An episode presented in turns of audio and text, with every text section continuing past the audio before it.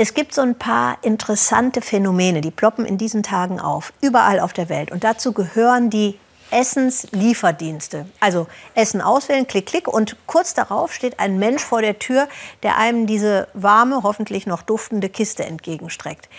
Im Moment ist das ein irre großes Geschäft weltweit, auch in China. In Peking stellte sich Tamara Antoni die schlichte, aber sehr zentrale Frage, was bedeutet dieser Boom für jene, die ihn auf der Straße austragen?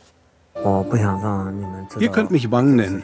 Ich will lieber nicht mit vollem Namen hier auftauchen. Wenn jemand fragt, was ich bin, sage ich ein Essensauslieferer. Andere Menschen haben sonntags frei oder haben mal Urlaub. Wir haben das nicht. Das Leben in Peking ist nur Stress. Es gibt hier für mich nichts Schönes. Nur manchmal höre ich einen Kunden Danke sagen. Und der Moment abends, wenn ich auf meinen Tagesverdienst schaue. Wang lädt uns in sein Pekinger Zuhause ein. Bis Mitternacht hat er gearbeitet, jetzt ist es 9 Uhr morgens. Wang muss sich Zimmer und Bett mit einem anderen Wanderarbeiter teilen. Heizung haben sie nicht. Sobald es draußen friert, habe ich hier drin kein Wasser mehr. Dann muss ich raus zur öffentlichen Toilette zum Zähneputzen und Gesicht waschen. Umgerechnet 65 Euro zahlt er für das Zimmer. Alles Geld, was übrig bleibt, schickt der 37-jährige Wanderarbeiter nach Hause zu seiner Frau und seinen drei Kindern. Nur wenn ich etwa 58 Euro am Tag verdiene, habe ich mehr Einnahmen als damals in der Fabrik. Aber es ist hart. Ich komme den ganzen Tag ins Schwitzen.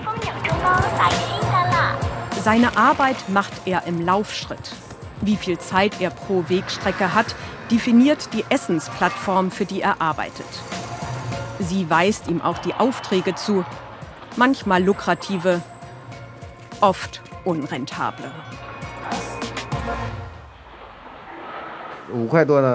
Pro Tag brauche ich 30 gute Bestellungen. Hier, das sind alles nur schlechte. 65 Cent pro Auslieferung. Mehr als 2 Euro pro Bestellung verdient er so gut wie nie.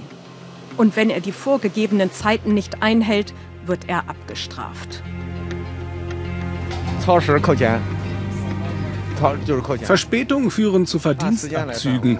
Die Regel jetzt ist, bei 5 bis 10 Minuten Verspätung gibt es über 60 Cent Abzug.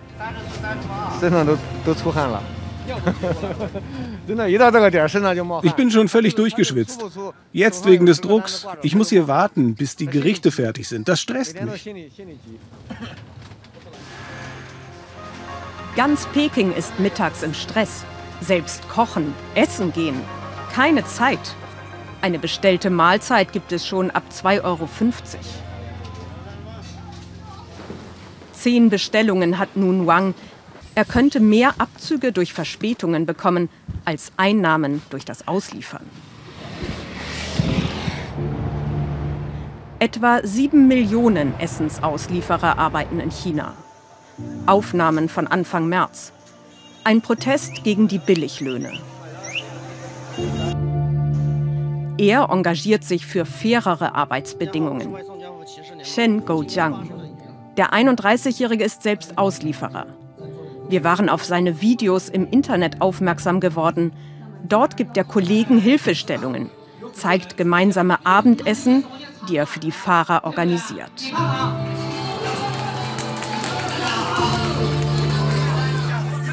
Chen Guojing hat aus Einzelkämpfern eine Gruppe gebildet. Von allen wird er respektiert. Doch plötzlich sind alle Videos nicht mehr auffindbar. Ende März verschwindet er. Unser Kontakt zu ihm bricht ab. Zwei Wochen später bekommen seine Eltern einen Brief von der Polizeiwache, in der ihr Sohn festgehalten wird. Niemand will sich zu dem Fall vor der Kamera äußern, eine Freundin von ihm, die nicht erkannt werden will, erzählt uns, er sei offenbar zu einflussreich geworden. Alle, die sich für ihn einsetzen wollten, auch eine Anwaltskanzlei, wurde von der Staatssicherheitspolizei gewarnt, sich hier zu engagieren.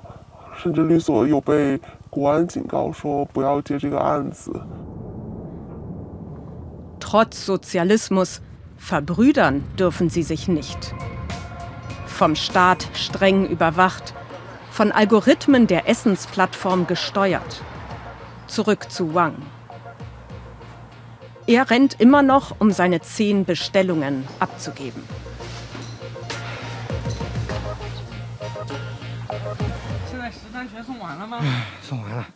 Ja, alles ausgeliefert. Ich habe die Kunden vom Moped aus angerufen. So hat es geklappt. Jetzt schwitze ich. Ihre günstige Arbeitskraft ist der Komfort für die aufstrebende Mittelklasse. Ich arbeite nur. Ich wüsste gar nicht, was ich mit Freizeit anfangen würde. Wen könnte ich treffen? Wenn du arm bist, schauen die Leute auf dich runter. Sie werten dich als unfähig ab. Das ist das Phänomen von Peking. Es geht nur ums Geld. Die häufigste Frage ist, wie viel Geld hast du dieses Jahr verdient?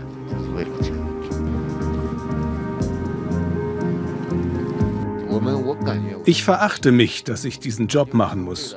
Aber wir alle tun es. Für die Familie zu Hause.